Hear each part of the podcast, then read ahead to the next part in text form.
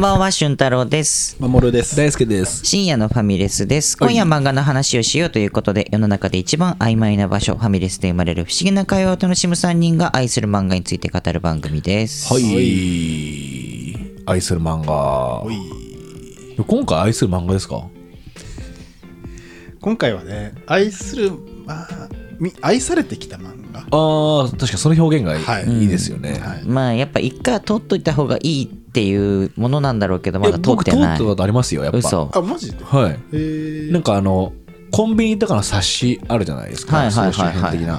ああいうのが、やっぱ、おじさんちとか行くとあったりして、うんそれで読んだりしてて、うんやっぱたまにエッチなシーンがあるんですよ。 えー エッチなシーンというか、その、そうだよねなんていうんですか大。人の、大人なシーンがあって、うんうんそう小中学生の僕はそこでめっちゃ興奮した んでうーん。うん今考えられないけどねうん歯医者とかにあったんだああそうそうそうあーそうでそのなんて言うんだろう、本来そんなことが起こってない場所その歯医者とかさ、ううん。そんな気配がしない場所で偶発的に起きるちょっとしたセクシーで喜んでたよね、うん。うん作品名言おうかはい。じゃあ俊太郎さんお願いします今回は、ゴルゴ13です。ゴルゴ13、えー、まあ冒頭で言ったよね、はい我々誰も詳しくありませんはい。そうなんですうん。まあ、今日、今日ね、急遽撮ってるという急か、遽まあ予定合わないから、撮ろうって言ってん撮ってるんですけど、だから準備とかあんまできてないんですよね。はいその時に、守が、ゴルゴ13の名言を、一人一人言おうっていう、そのどっから来たか分かんない、で、もしくはサイバリョウっていう、そのシティハンターかゴルゴっていうさ、2024年とは思えないチョイスなんですけど、30年前、40年前ぐらいのノリではあると思うんですはがい、今回はなぜか3人とも乗り気で。いや、っていうのも、ゴルゴ13、うんゴルゴが名言をやっぱ出してるんですよね。うんはいもうかなり関数を重ねていて、うんまあ斎藤先生の哲学なのか、うっん。ていうところが溢れ出る名言を残していて、はういん。その名言をピックアップして、うんもちろん我々も無責任じゃないんで、うんこのピックアップして話した後に、その該当する感を必ず読みま。ですすはいはいははいい。で、また別の回で読んでみて、文脈を持って、その名言をどう思ったかっていうはいうんことを後々やります。はいで、今はただ、その名言ピックアップして、うんこれめっちゃ良くないっていう話をする 回です。はいはい。しかも、自分たちなりのゴルゴでやるとやるということでやるすね。しかも下手すれば、ゴルゴが言ってない可能性あ るからね。と確かに。。そゴうだルよゴのセリフじゃない可能性まであるっていううんそれは、後々の、あの、なんだだ、よ検証編の方ではい確認するってことになりますけど、確かにね。ここを入り口に、みんなも一緒にゴルゴ13の世界に入っていきましょう。はいということで、一人一人、うんまあ、名言ピックアップしてきたわけですけど、はい。はい行っていきますか、早行き速まし。ょうか僕からでいいですかいいっすよすいません、ちょっと、手前味噌というか、こんなゲームマスターっぽい空気出してるけど、ゲームマスター守さんなんでね。いやいやいや。いや、よくこの、あの、急遽決まったエンタメ企画を、前振りこんな綺麗に喋れるな って。さすがだなってい思っやた。いや、ありがとうございます。ん本当、ありがとうございます。もう、もう、言う、言うモード入ってるはんいで、そうっすよねすいません、ちょっと。いきますね。はい。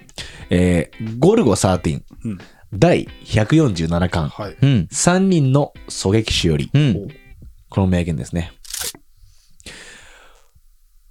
俺たちの世界では、未熟なものにいつかは決して訪れない。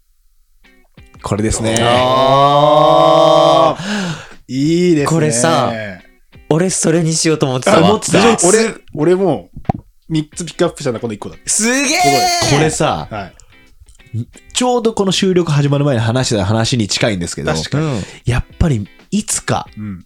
きっとあるとか、うん。そういうものは未熟なもののところには来ないんですよね。うん。備えてるものにだけはい。好奇っていうのは訪れる。うん。こういうことをね、言ってるわけですよ。知りますねす。はただ、これゴルゴが言ったかどうかわかんないけど、多分ゴルゴが言ってます。ごい。うんい。多。分ね、う言んってそうだもんね。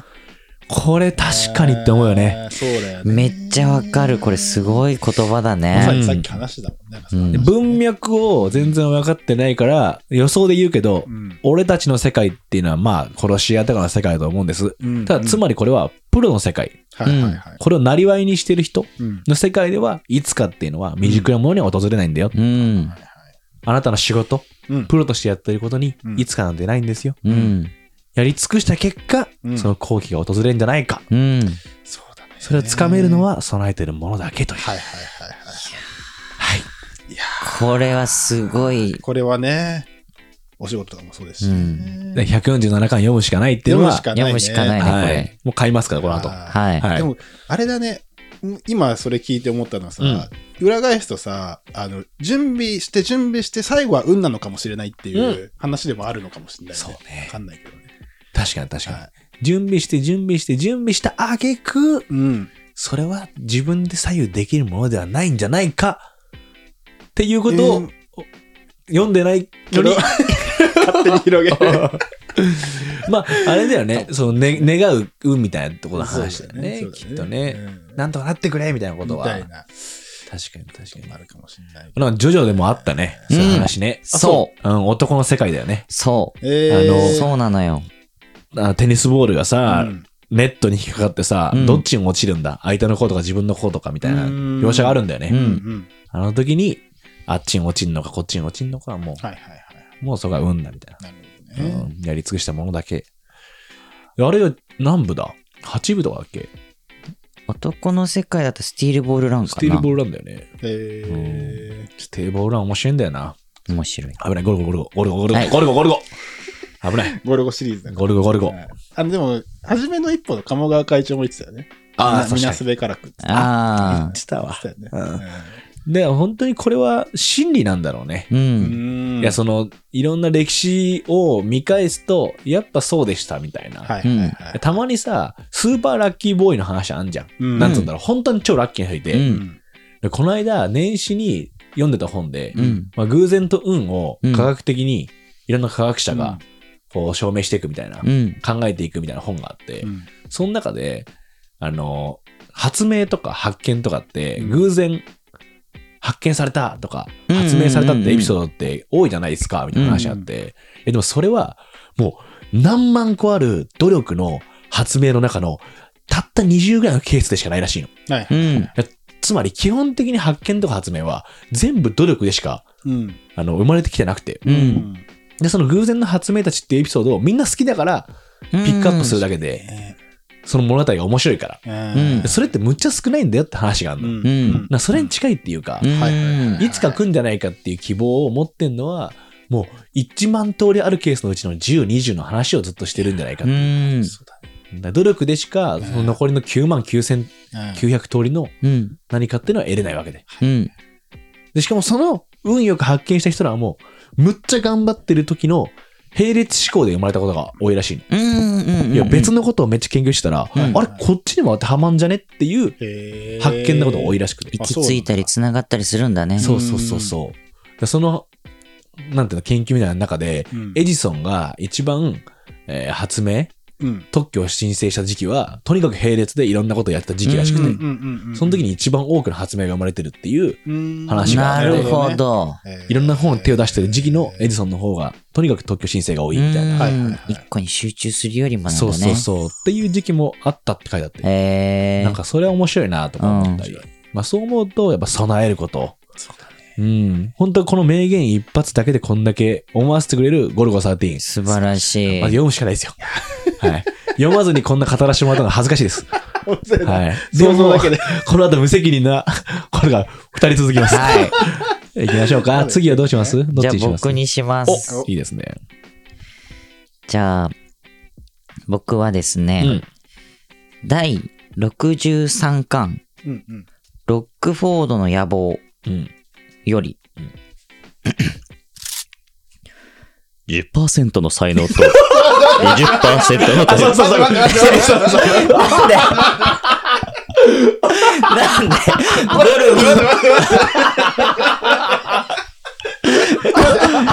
ゴそんな面白持ってたっけゴルゴだから10%の才能で。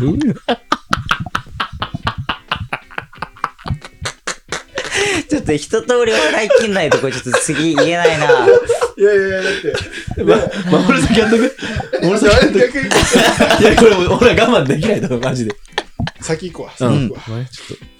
えー第112巻、ん刺繍の聖者よ、うんはい。俺に仕事を依頼するのに、大義名分はいらない。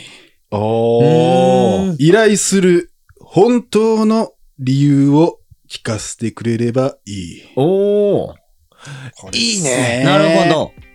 これ結構直接的に俺、おこれはって思ったことがあって、うんうんまあそれ仕事とかの話だけど、うん。うん。何か仕事を依頼される時とかにさ、うんうん。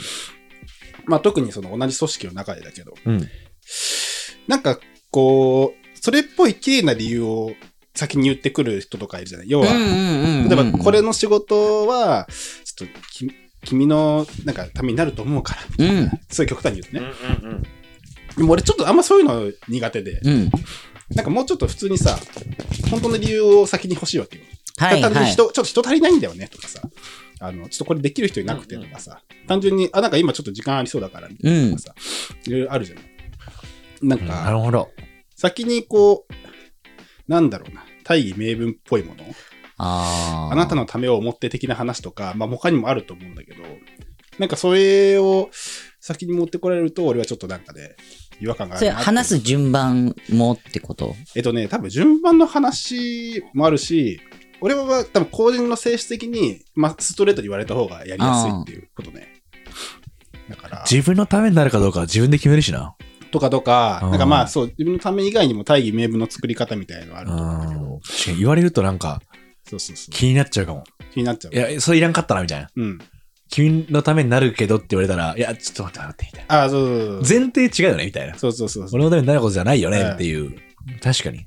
なんかそれはで冷めちゃうなも、向こうとしてはさ、多分いろいろこう依頼の仕方を考えてくれた結そ果うねだと思うんだけど、それも透けて見えるしな。そうそうそう。え、それはね、多分、あの、嫌な感じではないんだうけんど、多分うんね。うん。いいやわかるわかる結構、これは個人の好みなの俺ね、結構まっすぐ言われた方が。あ、いや好きなんだ、よめねっちゃわかるなと思って。なんか、やっぱ俺もさ、うん人にその依頼するときに、なんて伝えるかってすげえ考えるんだけど、うんきっかけは、すごい些細なことだったりとか、それこそ時間空いてるからお願いしようとか、あるなと思ってて、でも、そのきっかけが、その本質なのかみたいなのめっちゃ考えるようにしてて、うん、なるほど。その、これきっかけでこれ依頼するとか、これを実行するっていうことになったんだけど、そのきっかけが本質かどうかで言うと、だからそうとも限らないから、うんうんわかる一わかる回ね、全部整理するんだよね。でう、ん本当にこれ、きっかけから考えちゃうと見えないから、じゃあこれをやるって決まった時にそれを俯瞰で考え どうしたおい。もう、脳内再生されてんの ?10% がいやいや、お前ダメだよ。今、その通りだと思ったよ。瞬間の話聞いてて。ちゃ嫌いで。俯瞰で考えて、でその時にそれきっかけよりも優先される理由とかがあるんだったらやっぱそれ伝えるようにするし、あと勘違いさせたくないなと思って。確かにはいね。はいで、ただ、きっかけはこれだったよも伝えるんだよね。なるほどね。うんうん。なんか、で、それが本質ずれちゃう丁寧とだねでも、で、やっぱ超えられない時なんだよね、その、俺は本質だと思ってるけど、うん、まあ、でも、俯瞰で考えた時に、きっかけの理由のが強いよね、みたいな。それを実行するってなった時うんやっぱその時は、そ、そうなんだよねって言わないうんと、不信がられちゃうなって、なんか、うん。そのさ、この一個の、あ、こいつうさんくせえながさ、はいはいはい全部はいにヒットしちゃうのがい嫌やで、わかるわう。んああ、わかるわかる。そうそう、なんか、これが通ったとしても、今後、やるときに、こいつ毎回うさんくせえんだよなってうん思われたらもうリカバリーできないからうん、嘘にならないように、ちゃんと整理してっていうのは、やっぱ意識してるから、すげえ大事なんだろうなと。うん。うん確かに、コントロールしようとしてんなっていうさ、うん。意思が見えるわけじゃないうんうんそこには。。いや、それははいはい支配的な意味じゃなくてう、ん。言いくるめるに近いというかう、ん。なんかコントロールされねえぞってバリア張られたら嫌だもんね。うん。この後からさうん。うんうんまた、言ってますね、みたいな。あーなるわけじゃん。なるなる。もうコントロールしに来てんでしょみたいな、うんこっちのモチベートできると思ってるでしょっていう、うんうんちょっとやっぱひねた見方をしちゃうじゃん。なるね。なんかそれはだからむずいよな。はいはいはいはい。そのオールクリアできないっていうか、うん。うん。なんかやっぱそれはもう絶対つきもんなんだろうなとはちょっと思ってる。うんうんうんうんあの、い上に立つとか、うん依頼する側はもう、うん、むずいよあ、な。そうだよね。うん。目的を達成するためで全部考えてるなと思ってて、うんだからその本音を言った方が動くんだったら本音言った方がいいし、うんあ、と建前で進めないといけない時もあって、なるほどねあのお互い本音言っちゃ本音分かってんだけどお互い,、はいはいはいでもそこ本音言っちゃったら物事通り通らないから、うん建前で進めましょうっていうこう暗黙のね。そうそうもあーあるからそれはあのもう建前ですんなり進めようっていう時もあるし、へで本音言うタイミングもどっちが目的達成につながるんだっけで最初に言っちゃって、うんでもこれは立て付け上こうなんだよって後から言うパターンと、ーうん一通り同僚喋った上で、うんまあでもさ最後俺は思うんだこれ出せと思うんだよね、うんこれやんないのってさ、うだかんらやろうぜみたいな話を伝えるとかも、ああ、なるほどね。そのやっぱ一番伝わったりとか前に進むのってどのやり方なはいはい手法なんだっけっなるほどていうなのるほをすげえ考えあチョイそれスすはるすこごいと理解した。うん。確かに。だからやっぱ、ゴルゴも言ってるようにさう、ん。ゴルゴには大義名分いらないよと。うんおもんばかんなくていいようだよね。ああ、そうだ。ゴルゴ的にはいは。いはもうマジで、ゴルゴが言ってるか分かんないけど、それも、確かにね おそらくゴルゴが言ってるんだろうけど、仕事はしシンプルだから、うん。まジそれいらなくて、うん何したいかだけ端的に教えてくれってことではあるんだろううん。うね。ん。うんうんで、まあ俺はそっちの方がやっぱ合ってるんだろうね、うん多う分。んいやでも、のあった方が合ってるけど、今の俊太郎の話聞いたら、あ確かにそういう場面ってありそうだし、うんそういうコミュニケーションの仕方も全然嫌いじゃないというか、まあ、なんかね、その、うん、これするためにはこうしなきゃいけないじゃんみたいな、その建前とかの話みたいなね、でも最後にそれをちゃんと本音も言ってくれるみたいなのが、うん俺はやっぱ好きかな。うん。なんか建前だけで済んでるのちょっとまあ理想の上司、俊太郎ね。そういうことね。理想の上司、俊太郎。まあ、その上司にもさ、まあ、ユーモアある一面もあったりして、うんなんかね、ダメだな、あれつ強すぎるな。そのユーモアの部分見せてもらうでも、もう多分もう大丈夫だうよ。んさすがに2回目だし、時間も経ってるし、そうだよね。いや、体勢ついてると思うよ。でちょっと俊太郎さんいけますそうだから俺がやっぱ今度言い切れないっていうのはちょっとあるんだよないや、大丈夫もう。想定外ださっすがたにから我々反も応が、もう大人 だし、同じことでキラキラ笑わないよ。マジか、想定外だったんだ。そあ、そうう。なんだ。脳になかったもんね、あれ。俺らもね な。かったし、ん面白いできたのかと思ったらそうなんだね。じゃあ奇跡の瞬間を見せてもらったね。そうたまたまだね、 そうだだから何言おうとしてたかも吹っ飛んじゃったよさっきので、だから、最悪、あの、あれでいいよ。地の、あれでいいよ。あのラファ、ラファエル君うんあーラファエルチョレーで君うんちょでじゃあ俺の番ね、 うん。えー第63巻の「ロックフォードの野望」うんのセリフです。 はい10%の才能と20%の努力、そして30%の臆病さ。残る40%は、 うん、だろう、な。ごめん入ってこないわ。入ってこない。入ってこない10わと。40しか残ってない。うん。うんだろうなしか。もうもう一回行こうよ。ちょっといい。誰が喋ってんのもう一回、もう一回行くこれだからじゃあ普通に読むよ。うん。 10%の才能と20%の努力、うんそして30%の臆病さおー残る40%は運だろうなおーっていうだからえ大輔の話で言ってた内容にかなり近しいんだろうなと思ってて、でもこれ俺はすごいあの感じてる部分があって、うんうんそのまあ準備をしといてっていうのが大事なんだ備えておくのが大事なんだっていうのもさ、あったじゃん俺もねあの自分の人生だったりとか、まあ、特に仕事系、ーうん。の話は自分がこうなっているとか今置かれてる状況は何でですかっていう話は、うんその運だなって思うのうん良くも悪くも運だなって思ってて、ででもさそのなんだろう例えばまあ会社の人とかにじゃあキャリアを築いていくとかチャンスをつかむためにはどうすればいいですかみたいな話、うんあとはもしかしたら人によっては昇進したいとか、うん大きい実績を残したいとか、うんそういうこう相談された時に言うのはあのその時その場所にふさわしい人間になっておけっていうはいはいはい。素晴らしい。話をめっちゃしてて、もう、た、たまたまでしかないんだよね。多分そのうん時その場所にいた人間が選ばれてるだけで、で、その選ばれるチャンスはどうだかはわかんない。だからこれが一番運の要素が大きいと思ってて、その時に運以外の要素だけを高めておけよなるほど。っていうのを言ってて俺自身もそうだなと思ってうんで俺がどういうキャリアを築いてきたかって振り返った時にたまたまその時に俺以外の選択肢がなかったからまあ多分選んできた人はしょうがなしに選ぶしかなかったっていうこうとんうんうん多々あるなと思っててうんで俺も別にやりたいことがそんなないからうんあの、こうですよって言われたら、あやりますって言って、それがたまたま積み重なった結果なんで、まあ人によっては上に登ってきたとも思うかもしれないし、人によっては別に平坦に見えるだろうしう、ん俺からしても、なんかこう、たまたまその時その場所にいた。で、その時ふさわしい人間になるように、まあ磨けるものだけ磨いてきましたみたいな。うんうんうんうんのがあって、すごいこの10%の才能と20%の努力。だから、やっぱ才能は一番少ないよなって思ってるのと、比率としてね。あとこの30%の臆病さってうん。すごい好きで、はいはいはい。あの今響いたうわ。ん。うん。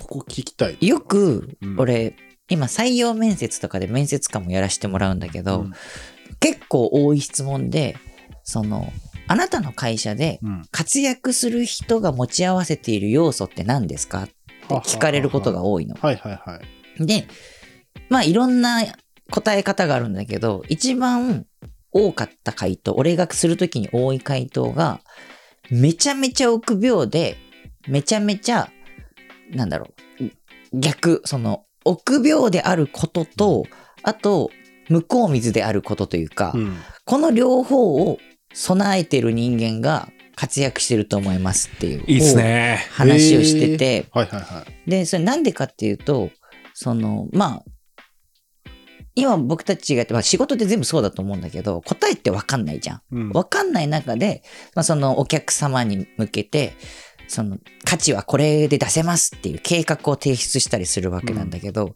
これ答えがわかんないから、どれだけ臆病にその計画を練ら練れるかうん、検証できるかで、叩いて叩いて叩いて叩いて、これでもかもうこれ以外ありえないですって、もう不透明な中でも臆病なほどにやりきる。うん計画を立てるってことと決まってしまったんだったらあとは思い切りよくやりきる、っていこの2つをスイッチ要素を持っていてスイッチ切り替えられる人ほどだから計画立てる段階で思い切り良すぎたらダメだし、あの決まった後に臆病にやってたらチャンス逃しちゃうから、ダメだし臆病さ前提の上ででも思い切りがいい人間っていうのが、あの必要なんだと僕は思うんですよねっていうことをよく言っていて。うんなんかこれに全部詰まっている。俺の大事にしてる考え方とかを、これゴルゴが言ってるのか分かんないけうど、んそういうセリフだなっいやそうて。そう臆病イコール保守ではないってことだよね。そうそうそうそうそうそそう。の臆病さって、ちゃんと攻めるための臆病さでそう、そうそうそうそうそう。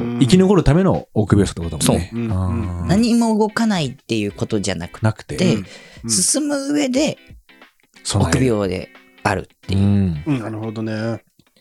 めちゃくちゃいい話だっちょいた。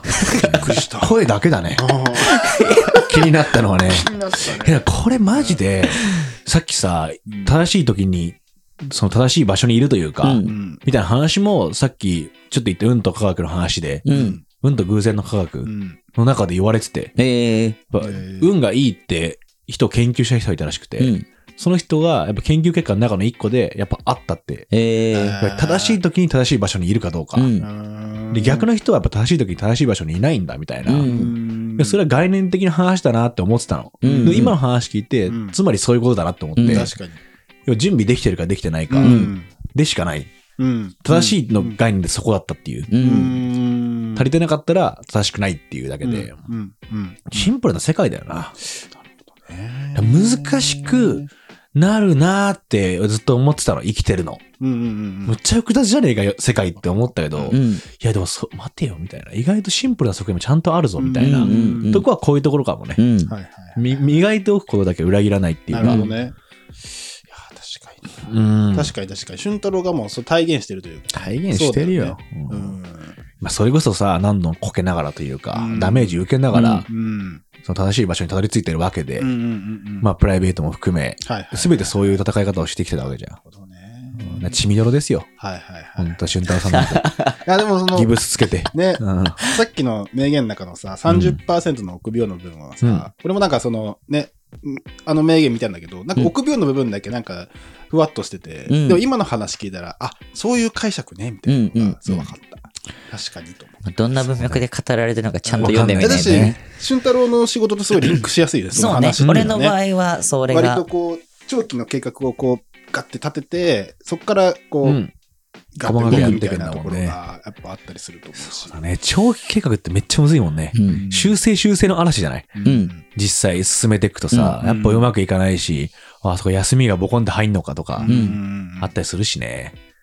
ああ、そういう意味ではもう備えて備えて。はい、面白いです面ね。白いですね。ということで、はいえーピックアップしましたが、うん。まあ今こうやって3人ともね、この名言だけでうん。いろんなことを考えるようになっていて、うんまあ本当素晴らしいんだなというのは、うん。ビシバシ感じつつ、文脈、やっぱりそうね。持って、もう一回語りましょうということうんそで、うだねおのおの、じゃあ該当感、はい。えー買ってもらって、うんはい。チェックしてもらって、はいはい。斎藤隆夫をうん体に充満させて、はいまたやりましょう。は行きいま。しょうまあいつやるかはわかりません。はい。どっかで。いや、ということでね、はいじゃあお別れの挨拶はゴルゴで言ってもらっていい俊太郎。お送りしたのは、俊太郎。眠る。 いや、やだよ、この辺りの。や だよ。その、い自分から言ったけど、やだ。嫌なんかい。うん、なんかその、お送りしたのは、の瞬間にもうやだなって。普通に言ってみよう、普通に。うん。お送りしたのは、俊太郎。守ると大好。きでした。ありがとうございました。